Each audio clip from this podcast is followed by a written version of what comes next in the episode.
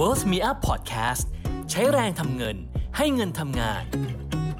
สวัสดีครับ อยู่ผมติด CFP นะครับ กับรายการ Q&A นะครับสำหรับคำถามวันนี้ก็มาจากคุณเจนะครับคำถามมีอยู่ว่านะครับเก็บเงินสำรองฉุกเฉินนะครับ ควรเก็บไว้ยังไงดีถ้าไม่อยากจะฝากในธนาคารนะครับ แล้วก็มีการลงทุนอื่น ๆ แนะนำไหมที่สามารถที่จะเก็บเงิน แล้วก็พร้อมที่จะเอาเงินออกมาใช้ได้ตลอดเวลาได้นะครับสำหรับโจทย์ในข้อนี้ก็คือ อยากจะเก็บเงิน แต่ว่าอยากจะมีสภาพคล่องด้วยนะครับ ก็คือสามารถที่จะนำเงินออกมาใช้ได้ตลอดเวลา โดยที่เผื่อในกรณีฉุกเฉินนะครับ ก็จะนำเงินออกมาใช้ได้ แต่ว่า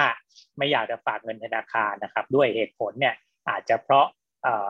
ดอกเบี้ยมันต่ำนะครับ เป็นไปได้นะครับ ก็เป็นไปได้นะครับจะทำให้เราอยากจะหาทางเลือกอื่นๆในการเก็บเงินนะครับนั้นเนี่ยก็ประเด็นอาจจะไม่ได้อยู่ที่สถาบันการเงินที่เราเลือกนะครับ ก็อยู่ที่ว่าผลิตภัณฑ์ทางการเงินเนี่ยเราจะใช้อะไรในการเก็บเงิน นะครับ ถ้าจะพูดถึงผลิตภัณฑ์การเงินที่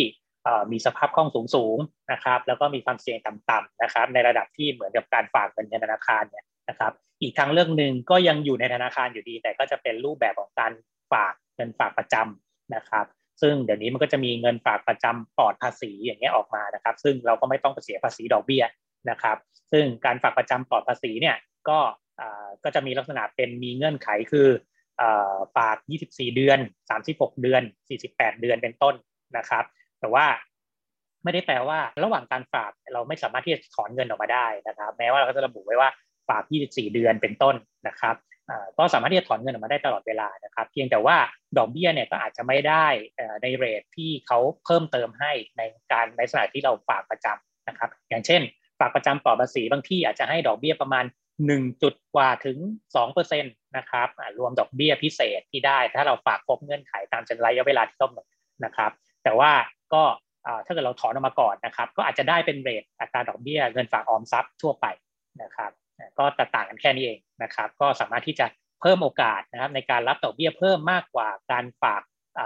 อมทรัพย์ได้นะครับ แล้วก็เป็นการเก็บเงินด้วย แล้วก็ที่สำคัญก็คือจะได้ไม่ต้องเสียภาษีดอกเบี้ยด้วย นะครับ ซึ่งก็ถือว่าเป็นทางเลือกที่ง่ายแล้วก็ปลอดภัยนะครับเพียงแต่ว่าเรื่องของการคุ้มครองเงินฝากนะครับ ก็ในเดือนที่ผ่านมาเนี่ยก็มีการประกาศมาล้วจริง ๆ ประกาศมานานแล้วนะครับ แล้วก็ตอนนี้ก็ activate ก็คือมีผลบังคับใช้แล้วนะครับ คือมีการคุ้มครองเงินฝากเนี่ยไม่เกิน 1 ล้านบาทในธนาคารแต่ละแห่งนะครับสำหรับแต่ละบุคคลที่ฝากเงินในธนาคารนะครับ ความหมายก็คือเกิดธนาคารมีประสบปัญหาวิกฤตเศรษฐกิจเกิดต้องปิดตัวลงอะไรนะครับ ก็ทางธนาคารในประเทศไทยก็จะมีการคุ้มครองตรงนี้นะครับสถาบันคุ้มครองเงินฝากจะคุ้มครองนะครับ ก็เป็นทางเลือกอีกทางเลือกหนึ่งนะครับ แต่ถ้าเกิดไม่ใช่ธนาคารลักนะครับ ถ้าเป็นลักษณะของกองทุนก็มีเหมือนกันนะครับเป็นการลงทุนแบบกองทุนความเสี่ยงต่ำนะครับกองทุนความเสี่ยงต่ำก็อย่างเช่น กองทุนรวมตลาดเงินนะครับ ที่ลงทุนในตลาดเงินในประเทศ หรือต่างประเทศเป็นต้นนะครับก็กองทุนรวมตลาดเงินก็คือการที่กองทุนเนี่ยเขาเอาไปเงินไปซื้อตราสารระยะสั้นจากธนาคารต่างๆนะครับธนาคารพาณิชย์เนี่ยแหละนะครับที่ออกเป็นตราสารระยะสั้น อย่างเช่นระยะเวลา 1 ปีอย่างเงี้ยนะครับอ่าก็จะให้ผลตอบแทนนะครับให้ผลตอบแทนกี่เปอร์เซ็นต์ก็ว่าไปนะครับแต่ว่าเรื่องของผลตอบแทนเนี่ยก็จะเป็นไปตามราคามูลค่าหน่วยลงทุน ซึ่งจริงๆมันก็จะเพิ่มขึ้นเรื่อยๆ ความเสี่ยงก็จะค่อนข้างต่ำแต่เพิ่มขึ้นเรื่อยๆแต่ว่าเพิ่มในอัตราที่ไม่ได้สูงมากนักนะครับ เพราะว่ามันเป็นการไปลงทุนในตราสารระยะสั้นนะครับที่ให้ดอกเบี้ยค่อนข้างต่ำอยู่แล้วนะครับแต่สิ่งที่เราได้รับมันไม่ได้เป็นดอกเบี้ยแค่นั้นเองนะครับสิ่งที่เราซื้อกองทุนแล้วเราได้รับก็คือเป็นมูลค่าหน่วยลงทุนที่มันเพิ่มขึ้นไปเรื่อยๆนะครับแต่ก็จะไม่ได้สูงมากนักอย่างที่กล่าวไป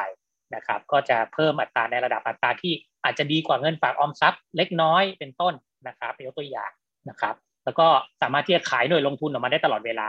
นะครับ ขายหน่วยลงทุนก็หมายถึงคล้ายๆหลักการถอนเงินนั่นแหละนะครับ ก็คือการขายหน่วยลงทุนที่เรามีอยู่ ก็คือเอาเงินกลับมานะครับ เพียงแต่ว่าการขายหน่วยลงทุนมันอาจจะไม่เหมือนกับการกดเงินจากธนาคารจากตู้ ATM เนี่ยนะครับ ก็ขายหน่วยลงทุนก็อาจจะต้องรอ 1 วันนะครับเรียกว่าเป็น T บวกหนึ่งนะครับ ก็คือรอวันทำการถัดไป